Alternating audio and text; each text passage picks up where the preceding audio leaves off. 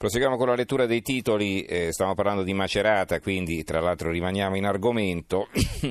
allora, la verità, vi dicevo, anche un fondo di eh, Maurizio Belpietro, il direttore, il ministro legge e ordine solo a parole, eh, questo è il titolo del pezzo. Poi l'opinione eh, stupro a Roma, rito tribale a Macerata. La questione dei migranti che secondo Frontex sono aumentati a gennaio torna al centro della campagna elettorale dopo la violenza all'Esquilino e il sospetto che Pamela sia stata vittima di un atto di cannibalismo.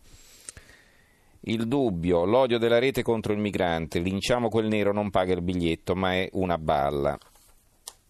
Avete visto quel filmato probabilmente che è stato diffuso 75.000 condivisioni, poi qualunque stupidata eh, che, che, viene poi eh, riprodotta ah, così acriticamente, spedita in giro e poi alla fine si, si scopre che è una fesseria.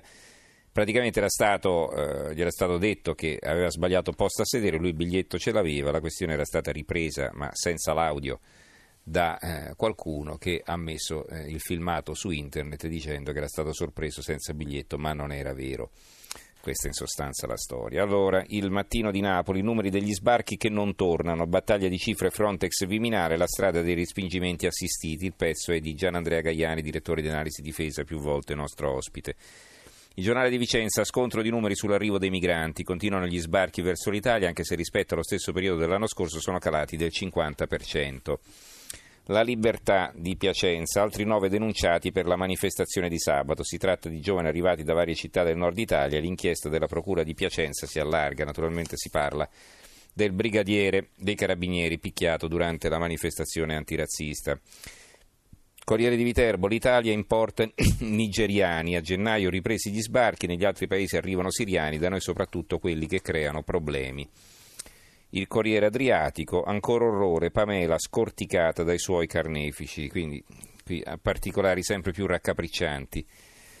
Allora, gli altri titoli, abbiamo pochissimo tempo, l'apertura della verità, nuova tassa sui lavoratori autonomi, chiedo scusa, governo in ginocchio dall'Unione Europea per ottenerla, anticipato a luglio il debutto della fatturazione elettronica, professionisti, benzinai e artigiani, dovranno dotarsi di una piattaforma digitale del costo di 1100 euro l'anno, dovranno rinunciare alla possibilità di scaricare l'IVA.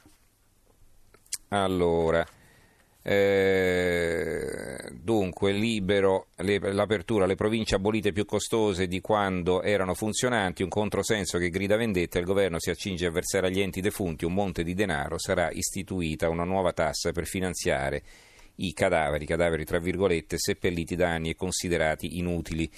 Province che però, ripeto, anche se devono essere abolite, gestiscono tante cose come le strade, le, le scuole, eccetera. Quindi, sì, prima di abolire bisogna capire chi coprirà le loro funzioni. Il messaggero Veneto, i genitori di Regeni attaccano il governo. Questa è una notizia che si ritrova anche sul manifesto. Vediamo un po' molto più evidenziata, un fallimento e il ritorno in Egitto, la famiglia Regeni denuncia l'assenza dei risultati a cinque mesi dal rientro di Cantini. Cantini è l'ambasciatore Giampaolo Cantini, che è tornato al Cairo. Allora, allora apertura, ve lo dicevo prima, era su Trump, bilionere è eh, il titolo eh, che campeggia sulla foto. Una pioggia di dollari per nuove spese militari per rientrare il regalo fiscale ai ricchi, nuovi tagli alla sanità e ai buoni con cui 40 milioni di americani riescono ancora a mettere qualcosa in tavola. Il bilancio ultra sbilanciato di Trump spaventa anche i repubblicani. Le indagini sul deragliamento a Pioltello eh, si punta sul binario, binario rotto, leggo qui sull'eco di Bergamo. C'era anche qualche altro giornale che ne dava conto in prima pagina. Eh, il Gazzettino di Venezia eh, ha ucciso Federica, presto sarà libero. Eh, la Padovana strangolata in Spagna nel 2008. La denuncia dei familiari di Federica Squarise nella foto col suo assassino Victor Diaz, detto il Gordo, che presto sarà libero. Quindi pure in eh, Spagna hanno le porte girevoli nelle carceri. A proposito di carceri, il tempo dell'Utri esce dal carcere o che ricovero in ospedale per l'ex senatore malato.